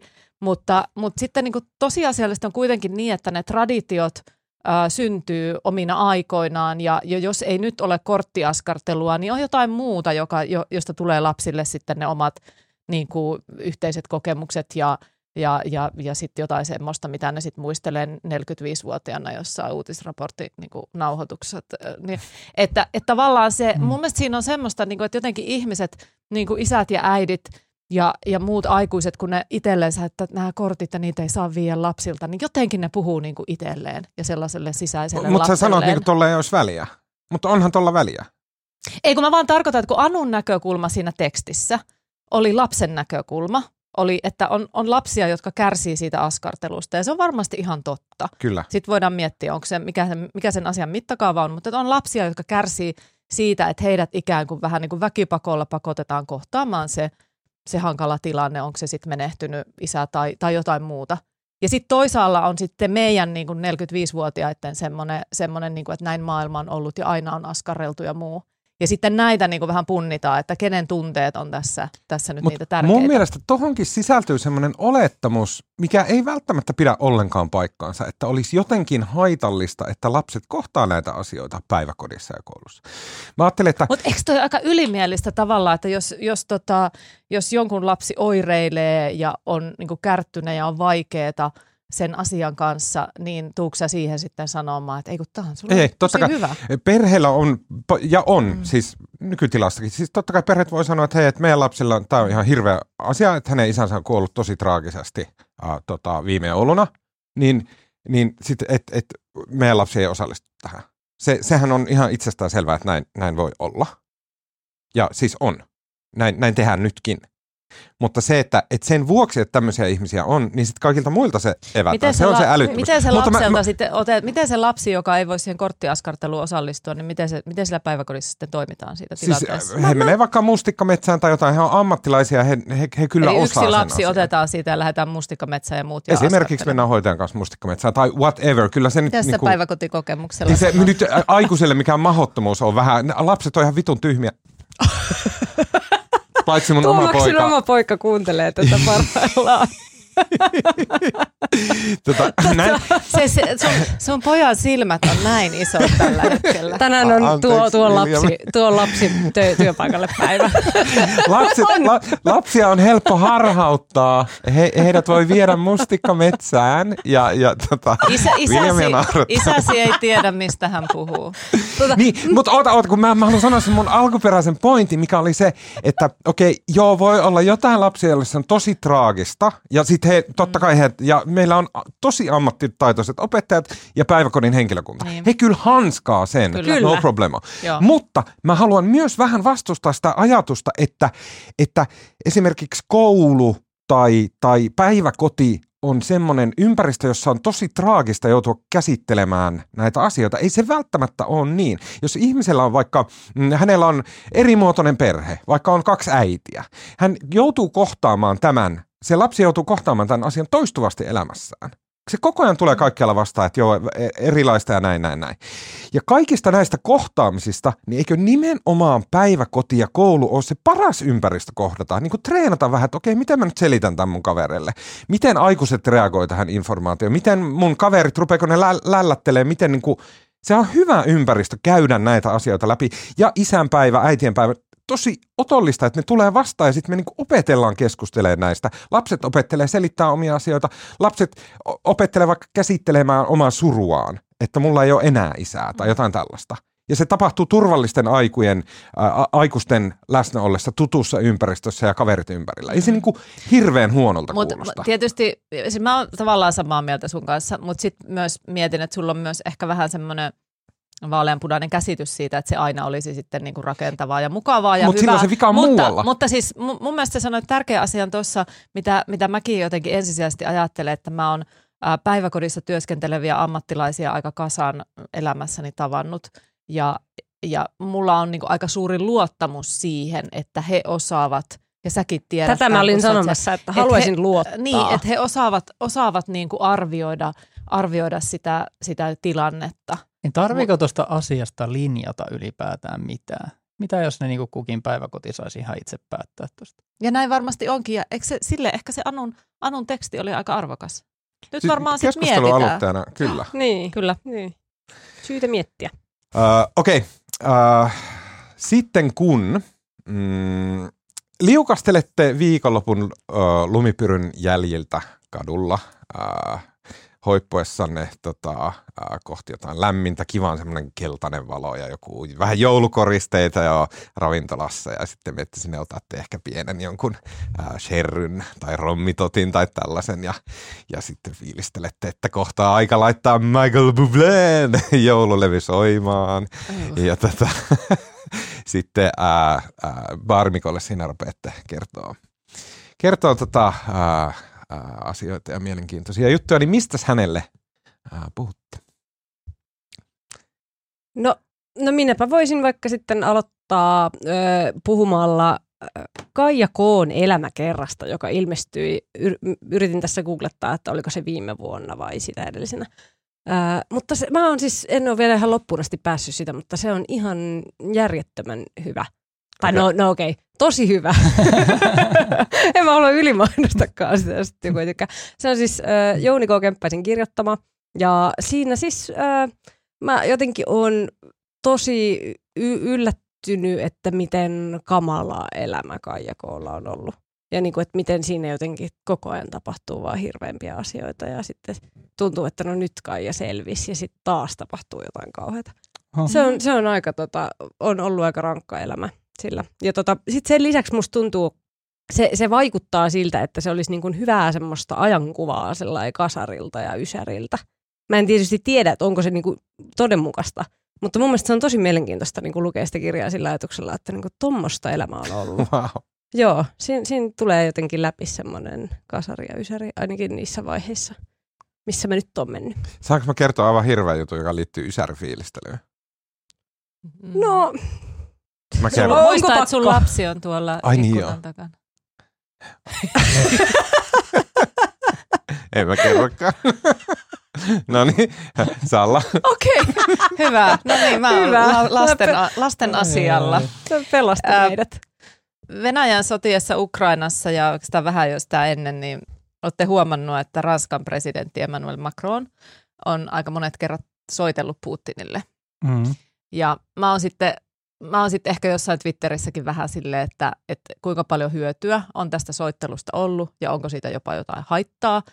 Ää, ja ja niin tätä asiaa, asiaa vähän niin pohdiskellut, siitä on erilaisia mielipiteitä, mutta ää, tulin kotiin lenkiltä yhtenä iltana ja, ja tota, televisiossa pyöri dokumentti Macron, Eurooppa ja sota. Ää, Yle Areenasta löytyy ja se, mä ehkä kun mä katoin sen, niin sitten vähän ymmärsin enemmän Macronia. Mhm. Tämä dokumentti on aivan historiallinen. Mä en ole ikinä nähnyt mitään vastaavaa. Se seuraa Emmanuelin, Emmanuelin ihan kuin kavereita, Kaifereita. Macronin ää, tota, kintereillä tapahtumia mm, jonkin verran ennen sodan syttymistä, kun tavallaan intensiteetti kasvaa ja yritetään saada Venäjää niin kuin pysymään aisoissa. Ja näin sitten sodan sytyttyä ja sitten sodan edetessä. Ja tässä, mä en tiedä miten se on alun perin se dokumentti niin kuin saanut, saanut alkunsa, miksi sitä on ruvettu tekemään, mutta että siinä pystytään niin kuin tavallaan ihan siis lähes ihokontaktissa seuraamaan sitä, miten Macron yrittää ja yrittää ja yrittää. Ja siinä on esimerkiksi sellaisia, sellaisia klippejä niin kuin puhelinhaastatteluista tai puhelinkeskusteluista mm-hmm. Putinin kanssa, jolla siellä ei tavallisesti, mehän ei tavallisesti kuulla valtiojohtajien Ei ikinä. puhelinkeskusteluja, mutta tässä niitä soitetaan Okei. ja näytetään tilanteita. Se on siis, se on aivan käsittämättömän. Todella kiinnostavaa. Wow. Todella Tälle entisenä, Ranskaa, entisenä ulkomaan toimittajana ja Ranskan seuraajana, niin mä, mä olin pettynyt tässä matkan varrella Macroniin. Joo, Esimerkiksi se, että se meni sanomaan, että Ranska, Ranska ei vastaisi niin kuin, välttämättä tähän niin kuin ydinaseen käyttöön Ukrainassa. Niin, ja joo. niin kuin, tällaisia ihan tuntuu diplomaattisia lapsuksia, tai sitten se ehdottelee, ja ei että saa paavi- nöyryyttää, nöyryyttää Joo, Venäjää. Putinin tunteista huolehtii jotain paavia ehdottaa sinne neuvottelemaan. Joo. Niin Tuntuu, että, että aivan kuin hän olisi niin kuin out of touch tästä Joo, ja mä jossain vaiheessa dokumentti, se on aika kiehtova, niin kuin, sitten kello oli jo ihan älyttömästi ja taas tuli huonot yöunet sen takia, kun tuli valvottu ja katsottu. Että mä jossain vaiheessa siinä ja aikana niin kuin mietin, että tuleeko tästä liian niin kuin, sille myötäsukainen kuva Macronista, mutta ei. Siinä tulee myös siinä dokumentissa kohta, jossa häntä haastetaan ja, Mm. mm. ja tota, lämmin Todella suositus. kiinnostavaa. Sano vielä sen dokumentin nimi. Öö, mitäs, mä, mitäs mä sanoin? Macron, Eurooppa ja sota. Okei, okay, ja Yle Areenasta löytyy. Yle Areenasta löytyy. Petja. Minulle tuli tämä oma suositus mieleen, tuosta, kun Anni mainitsi ajankuva 80- ja 90-luvulta, niin me katsottiin tuossa puolison kanssa vähän aikaa sitten tämä Munkkivuorisarja, Jani Volasen. Otettiin sitä varten tämä kyseinen maksupalvelukin, jota ei tässä nyt varmaan saa mainostaa, mutta... Ja, Saa mainostaa. ah, ja, okei, okay, Elisa Viihde. Meillä on Yle. no niin, ihan varta vasten kuule ajattelin, että jos he nyt kerran satsaa kotimaiseen draamaan ja vielä vähän erikoiseen kotimaiseen draamaan, niin propsit heille, että otettiin nyt ainakin siksi aikaa se, että saatiin se, se katsottua ja se ei nyt ei ole ehkä aivan yhtä kymppi plus ja nerokas kuin mitä MS Romantic oli, siis tämä voi olla se edellinen, mutta siis tosi omaperäinen, niin kuin vaikea laittaa mihinkään kategoriaan. Ja kun tässä ollaan puhuttu lapsista, niin siinähän se yksi oivallus on, että siinä seurata, siis se sijoittuu 80-luvun alkuun Munkkivuoreen, jossa lähiössä katoaa yksi lapsi. Ja sitten se on niin kuin seurattu tavallaan, se draama on kerrottu niiden lasten näkökulmasta, että miten koko ajan, kun aikuiset ei kerro lapsille totuutta, ei ole kertonut mitä tapahtuu ja miten ne lapset kuulee ja miten ne muodostaa sitä kuvaa ja miten siinä sekoittuu se lapsen katoaminen ja niiden omat jotkut akuankka ja muut fantasiajutut. Ja sitten se ajankuva nimenomaan siinä, että heti ekas jaksossa sinne saapuu tämä päähenkilö sinne munkkivuoreen, tota, muuttaa, muuttaa uusi lapsi sinne, ja sitten kun se otetaan siihen porukkaan, niin eka mitä ne alkaa tekemään, että ollaanko ajanottoa, niillä on digitaalikellot. sitten niin kuin, että kuka saa nopeiten niin kuin sen, että niin kuin monta Joo, joo, sadasosaa. Mä tiedätkö, muistan ton pelin, joo. se oli ihan, siis mulle tuli että minä en ole ajatellut tuota asiaa lapsuuden jälkeen niin kuin kertaakaan, mutta oikeasti totahan tehtiin, ja sitten jotenkin, että miten te, tietyllä tavalla sympaattisen ankeeta se on ollut, että niin digitaalikello oli klik, klik, klik, sitten jätkä saa- sai yhdeksän sadasosaa, ei jumakauta. Sitten se oli niin hyvä tämä uusi lapsi siinä ajanotossa, ja se pääsi sillä sisään. Se wow. ei niinku saa se, tasa sekunti vai? Ei, ei, kun se mahdollisimman lyhyt. mahdollisimman lyhyt. Klik, klik. Joo, ja mä oon siis nähnyt, että tämä oli se sama, mitä mä suosittelin. Joo, niin oli. Tämä on todella suositeltu nyt, koska Ei, se että no niin. Mutta ei se haittaa, kun sulla oli eri... Sulla oli eri tarina. Sulla Joo, oli eri niin oli, niin oli. Okei. Tota, erinomaista. Munkkivuori. No niin. Elisa Viihteeltä. Ostakaa kaikki Elisa Viihteen joku paketti. Palveluita. niin, ilmanen mainos. Isolla rahalla. Jos nyt Kaikki. suomalaista draamaa tuottaa, niin hyvä. Kyllä siitä, siitä pitää maksaa rahaa. Uh, mä haluan kertoa käänteestä. Uskalletaanko me lähteä tästä studiosta? mä haluan kertoa käänteestä mun elämässä. Nimittäin mä oon aina vastustanut fiktion kuuntelemista äänikirjana. Ja sen seurauksena, koska mä en todellakaan jaksa lukea mitään, niin mä en, en vaan niin kuin kuluta fiktiota ollenkaan. Koska se ei vaan toimi äänikirjana. Paitsi kaikki Mika Valtarin jutut toimii ihan hito hyvä, hyvin äänikirjana. Mutta nyt mulla, mä oon vissiin, kun mä oon rakentanut sitä taloa ja siinä aina tulee kuunneltua äänikirjoja ja siinä tulee kuunneltua podcasteja, niin mä, mun korvat tursua kaikkea niin tätä tietoa ja faktaa ja analyysiä ja yhteiskuntaa ja tiedettä ja geenejä ja kaikkea. Niin kuin, tulee nenästä ulos. Joten mulla tuli tarve kuunnella tota, mm, fiktiota ja mä aloitin tämmöisestä kuin Project Hail Mary, jota pidetään, pidettiin, tai yleisesti pidetään vuoden 2021 parhaana science fiction kirjana. Kirjoittaja on Andy Weir, joka on kirjoittanut uh, muun muassa tämän The Martian uh, kirjan, josta tehtiin leffa, jossa on Matt Damon. Ja tämän, se kirja vaikuttaa ihan niin kuin ihan perus joltain tämmöiseltä äh, skifiltä, mutta tämän Andy Weirin niin kuin se viehättävyys on siinä, että hän, hän, hänen niin kuin henkilöhahmo on tämmöisessä tilanteessa, jossa se joutuu kehittämään ja niin kuin on joko Marsissa yksin ja pitää siellä selvitä, tai tässä tapauksessa tämä äh, päähenkilö on ammuttu johonkin niin syvään avaruuteen, ja sieltä hänen pitää omin voimin päästä takaisin äh, planeettamaalle. Ja sit, niin kuin, se on tavallaan niin kuin semmoista skifi MacGyverismia, ja se on jotenkin ää, todella ää, viehättävää. Mä vasta aloitin kirjan, en osaa sanoa, onko se kuin, niin kuin eeppinen tarina, mutta sitä on kehuttu tosi paljon ja mielelläni nyt ää, tutustun. Project Hail Mary, ää, Andy Weir. Okei, okay. Siinä kaikki äh, tota, tämän hyvin eriskummallisen äh, podcast-jakson äh, osalta. Ähm, äh, tota, äh, kiitos äh, Salla Vuorikoski, Kiitos. kiitos Anni Keskiheikkilä, Kiitos. kiitos Pet ja Pellille. Kiitos. Äh, Mun nimi on Tuomas Peltomäki. Tässä äh, podcast-jaksossa toista aihetta taustatoimitti Viljami Peltomäki, 11-vuotias. Äh, ja hän kamalalla tavalla kuuli isänsä sanovan kirosanan. Koskaan ei ole tapahtunut. Mä pyydän, että meidän ihana Oona Mattila leikkaa sen pois. ja Oona puristaa päätä. Mutta tällä tavalla tämä nyt meni. Lähettäkää meille palautetta at uutisraportti Ää, ja kuullaan taas ensi viikolla. Kiitos vaan kaikille. Kiitos. Kiitos.